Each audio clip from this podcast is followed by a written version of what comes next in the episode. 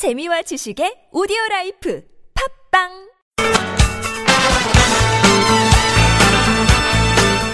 지금부터 펼쳐지는 10분간의 강의가 여러분과 자녀들의 행복 지수를 바꿀 수도 있습니다. 김정미의 라디오 특강. 안녕하세요. 김정미입니다.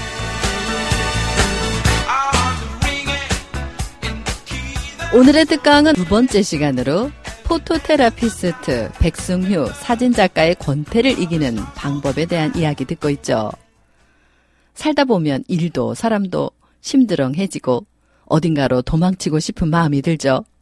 그런데 이런 성가신 권태는 오지 말라고 해도 자꾸 꼬여드는 똥파리처럼 우리를 짜증나게 합니다. 권태에게 백기를 드는 순간 생사가 요동치면서 왜 사냐부터 시작해 에이 죽고 싶다까지 가죠.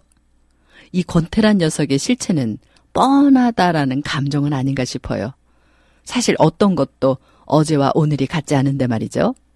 바람도 어제의 바람이 아니고 숨도 어제의 숨이 아니죠.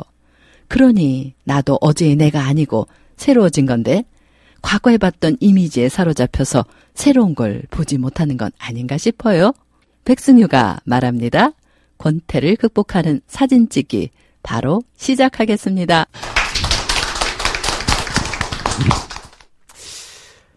인생을 길게 살까 짧게 살까? 정말로 인생 길게 사는 방법이 있어요. 권태롭게 살면 인생 무죄입니다. 그런데 반면에 몰입하면 인생 훅 갑니다. 이건 아주 또 어, 농담 같은 얘기인데 권태로울 때보다 시간이 안 갈 때가 없어요.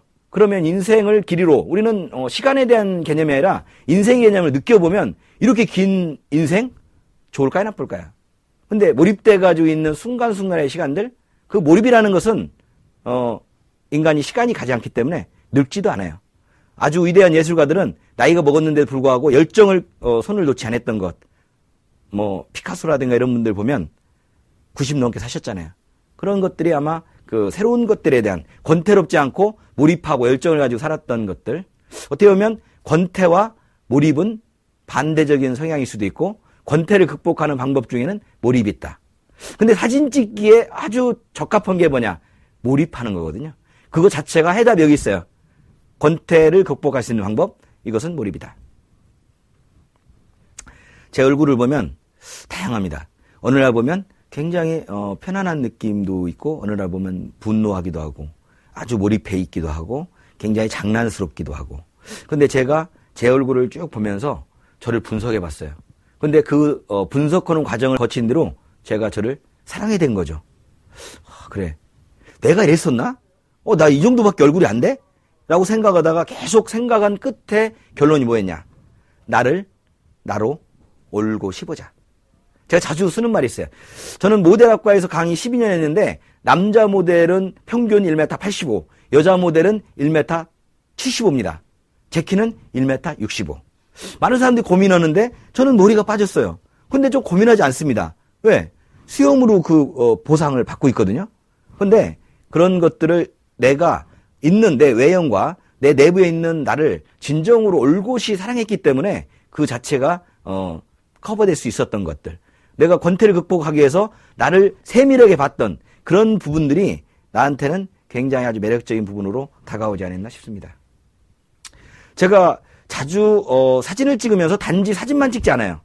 어떤 행위를 하냐면 감각, 오감이 있어요.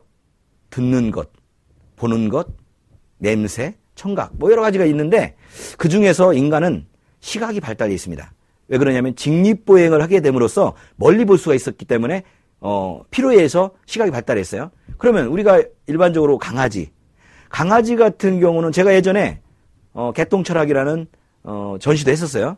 근데 강아지에 대해서 제가 많이 알고 있는데 강아지는 밑에만 봅니다. 멀리 보지 않기 때문에 시각이 필요 없어요. 그래서 강아지는 의해서 그 시각을 대신해서 뭐가 발달했느냐? 코하고 청각이 발달했어요. 그런 것처럼 이 오감도 어, 이런 부분이 있죠. 그걸 어, 거기서 아이디어를 내서 제가 했던 방법이 뭐냐면 우리가 50이 넘으면요. 아버지와 더 80 넘으신 어, 아버지와 50대 아들이 손을 잡고 다정하게 이야기한 사람을 제가 물어보면 100이면 한둘 될까 말까요. 물론 저도 그런 사람 중에 하나입니다. 우리나라에 문화가를 했었고 그렇게 다정다감하게 하는 부분이 없었는데 제가 이런 걸 한번 시켰어요. 시골에 어, 경로잔치를 갔다가 아버지와 아들을 어, 같이 손을 잡게 하고 사진을 찍었어요. 얼굴은 보지 마세요. 두 분은 카메라를 보세요. 그래서 손을 잡게 시켰는데 그 아버지와 아들이 손을 잡았는데 어색해. 그런데 그분들이 두 분이 느꼈던 게 있습니다. 아버지와 아들이 그간 살아오면서 같이 했던 여러 가지 것들을 손을 잡으면서 그 촉각이 지금까지 살아왔던 것을 아주 주마등처럼 쫙 그려주는 것을 느꼈다는 거죠. 아버지와 아들. 80 넘은 동서지간. 50 넘은 딸과 70 넘은 어머니. 이런 관계가 손을 잡고 뭔가 촉감을 통해서 느끼지 못했던 부분에 있었던 분들을 느끼게 해줬던 것들. 이게 감성이죠. 선택과 집중. 아버지와 아들. 잠깐 한번 들어볼게요.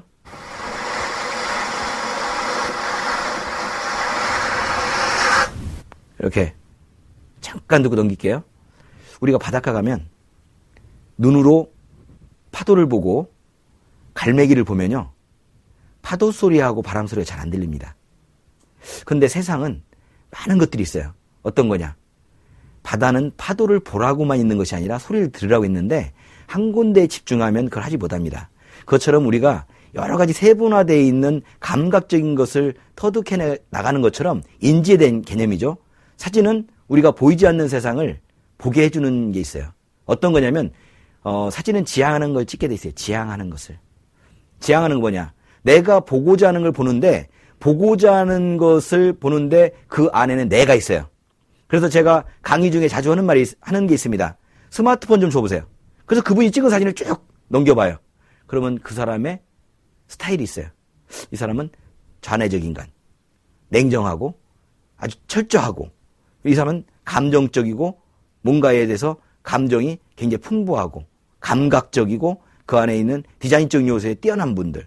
그래서 직업이 이 사람이 맞는지 아니면 직업이 후천적으로 뛰어나서 된 건지 이런 부분들이 다 나와 있습니다. 그 사진 안에는 그 사람의 관심과 직업과 미래에 대한 비전 이런 것이 다 나타나게 돼 있는 거죠. 그래서 상대에게 그 사진을 보고 그 사람에게 그 사람에 대한 이야기를 나눴을 때 그 사람이 나와의 친분 관계까지도 엮어질 수 있는 것. 그것이 사람을 관심 있게 바라보는 것도 내가 상대를 바라보고 상대도 나를 관심을 가질 수 있는 것. 이 관계 또한 우리가 삶을 살아가면서 건태롭지 않을 수 있는. 우리가 사물뿐만 아니라 사람하고 관계를 갖죠? 그런데 사람하고 관계뿐만 아니라 정말로 재밌는 게 있어요.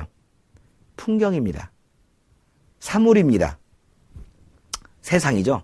세상이 많은 것들이 나에게 항상 말을 걸어오고 있어요. 어느 정도냐면 이런 거죠. 사진 찍기는 어떻게 보면 되냐면 사진 찍기는 잔잔한 호숫가에 돌을 던지는 것이다. 우리는 조용히 권태로우면서 살고 있는데 카메라를 통해서 찰칵찰칵 찍히는 그 소리가 어, 연못에 호숫가에 돌을 던져서 파장을 일으키는 거죠. 그 세상에게 우리는 말을 걸어오는 것이고 우리가 눈으로 보는 것과 카메라 통해 보는 것은 엄연히 차이가 많이 납니다. 이 안에도 우리가 찍어서 사진을 만들 수 있는 프레임, 사각의 프레임은요 어마어마하게 돼 있는 거죠. 인간의 눈은 어떻게 비춰지냐면 125분의 1초에 11초에 5, 6번을 계속 찍어 나갑니다. 영화, 영화, 어, 영화관에 있는 영화를 보는 것처럼 동영상이죠. 우리가 사진을 연속으로 찍은 다음에 계속 돌려보면 그 사, 화면이 움직이는 것처럼 보이듯이 우리의 눈은 계속 보고 있고 우리는 항상 어, 50mm 렌즈의 화각 같지만 그렇지 않습니다. 줌잉, 주, 줌 아웃이 됩니다. 그 사람이 얘기할 때 그 사람의 입가를 크로즈업에서 보고 그 사람의 눈빛을 보고 그 사람의 머리 헤어스타일 보고 의상을 보고 전체를 보고 그 안에 있는 전경을 보고 계속 왔다 갔다 하면서 찰칵 찰칵 찰칵 찍히는 거죠. 1초에 다섯 여섯 번씩.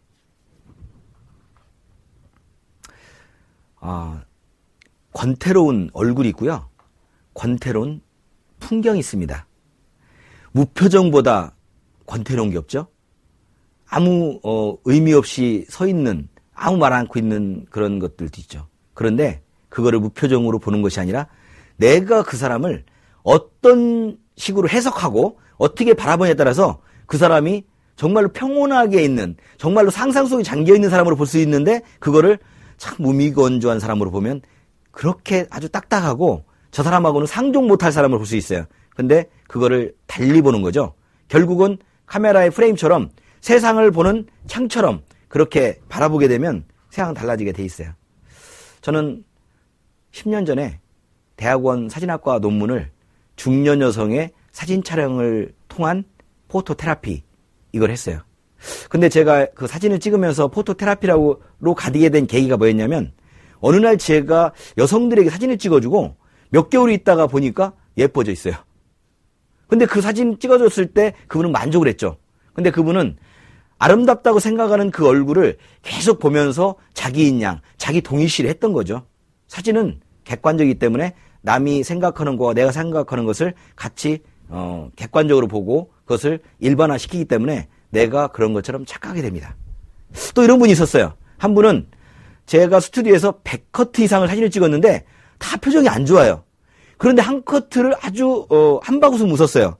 자기 마음이 든대요. 그걸 가져가서 자기 컴퓨터의 바탕화면에 수첩에 그리고 핸드폰에 이 화면에 띄워놓고 계속 그거 나다라고 얘기했는데 그분도 한참 지난해 만났는데 얼굴이 굉장히 밝아져 있었어요. 사진이 사람을 움직입니다.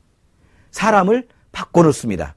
그게 포토테라피인데 오늘 권태를 이야기하면서 내 얼굴 속에서 내가 그걸 보면서 행복감을 느낄 수 있는 것. 그런 것들이 내 얼굴을 가지고 권태를 극복할 수 있다? 충분히 가능하죠. 여러분들 셀카 많이 찍으시죠? 셀카를 찍어서 마음에 드는 사진을 계속 골라내면서 그 사진을 고릅니다. 뭘 고르냐? 한 컷으로 골라요. 한열컷 이상을 찍어서. 이건 방법입니다. 여러분이 해보시면 돼요. 이건 사람이 바뀌어요. 완전히 바뀝니다. 하나는 진정으로 나다운 이미지를 찾는 거예요. 나다운 이미지. 나다운 이미지 찾으라고 하면 많은 사람들이 내가 굉장히 소심하고 때로는 어, 불쌍해 보이기도 하고 어, 때로는 안쓰럽기도 하고 이런 생각이 들어요. 그런 것들을 나다운 이미지로 생각하고 있고 또 하나는 뭘 고르라고 하냐. 남에게 보여주고 싶은 이미지를 골라라. 그러면 많은 사람들이 이렇게 합니다. 내가 찡그린 것보다는 웃는 얼굴을 보여줬을 때 상대가 나에 대해서 굉장히 긍정적일 거라는 생각 때문에 긍정적인 걸 보여줘요. 그래서 그걸 고른 다음에 여러분 이것이면 돼요. 적어. 왜 내가 나다운지, 내가 왜 이걸 이렇게 나답다고 골랐는지 적으세요. 적은 다음에, 그 다음에 또, 왜 내가 남에게 이걸 보여주고 싶은지를 한번 보내세요. 아홉 번, 열 번 시작하면 결론이 이렇게 납니다. 그래. 처음에는 내가 이렇게 뚱뚱하지? 얼굴이 이렇게 내 컸나? 이렇게 하면서 불만을 가져요. 때로는 분노할 수 있어. 저녁에 내가 너무 늦게 많이 음식을 먹고 해서 내 살쪘다. 내 자신을 자책해요. 그런데 나중에 아홉 번이 지나고 열 번이 지나면 그 사람이 이렇게 변합니다. 야, 나를, 내가 올곧게 나를 그냥 보자. 이게 나다. 천상천하, 유아 독전. 내가 나를 사랑하지 않으면 누가 나를 사랑할 것인가. 이런 거죠. 저는 사진을, 풍경 사진을 찍으면서 한 3년 됐는데 굉장히 행복감에 빠졌어요. 어, 권태로울 새가 없습니다. 왜 그러냐면 자연은 나한테 말을 걸어오고 있거든요. 그러면 제가 사진을 찍은 그 사진 안에서 자연과 대화를 나눠요. 그리고 사진을 찍으면서 대화를 나눕니다. 어? 잘 있었어? 아, 그리고 사진 속에는 또 진리도 저한테 줘요. 신이, 어, 구세주가, 야, 승혜야, 인생은 이렇게 사는 거야. 그 안에서 저를 위안을 받아요. 책 읽지 않아도 돼. 찍으면서, 현장에서, 현장음을 듣는 거죠. 예를 들어서, 제가 자연 속에 가서 어떤 풍광을 봤는데 차를 쭉 타고 가다가 석양에서 사진을 착각착각 찍었어요. 그랬는데 차창가로 비춰지는 나무까지는 흔들려 있었어요. 그런데 저 멀리에 강 건너에는 아주 평온했어요. 이게 무엇인가? 이 사진이 과연 나한테 뭘 의미하는가? 이런 생각. 공간에 대한 거리감을 저는 어, 시간으로 바꿨어요. 뭐냐? 공간 가까운 곳을 현재다. 멀리 강 건너인 먼 곳은 과거다라고 생각했어요. 근데 생각해봤죠. 맞아, 맞아. 내가 10년, 20년 전에 정말로 별것도 아닌 거 가지고 굉장히 불안해하고 나 이러면 인생 어떻게 사냐 생각하기도 하고 제가 나한테 왜 이렇게 원망도 하고 내 스스로에 분, 분노도 하고 이런 생각을 가졌었어요. 그런데 그 당시에는 그랬어요. 근데 시간이 지난 다음에 시간의 갭, 강을 건너온 것만큼의 공간감만큼 그만한 시간을 가지고 지금 어, 지난 다음에 생각해 보니까 아무것도 아니었어요. 별것도 아니었어. 그걸 내가 너무 했다는 거. 그 사진이 저에게 가르쳐 줬어요. 야, 너 지금 고독하지? 힘겹지? 화나지? 그거 시간 지난 별거 아니야. 그거 그냥 그렇게 알고 살아. 이런 식으로 저한테 메시지 주는 거예요. 그렇다면 정말로 한 권의 아주 두꺼운 철학 책보다도 한 장의 사진이 저한테 강력한 메시지를 주고 저한테 우연을 줄 수 있었다는 것. 그런 것들이 저한테는 큰 우연이었습니다. 너무 좋았다는 거죠. 백승유의 사진 이야기는 다음 주에도 계속됩니다. 권태의 반대말이 몰입이라고 하더군요. 지루할 때는 뭔가 사랑할 만한 대상을 찾아야 될 것 같아요. 가장 쉬운 대상이 누굴까요? 바로 나겠죠. 셀카가 그래서 인기인가 봐요. 노래 하나 듣고 갈까요? 조성모가 부르는 화살기도.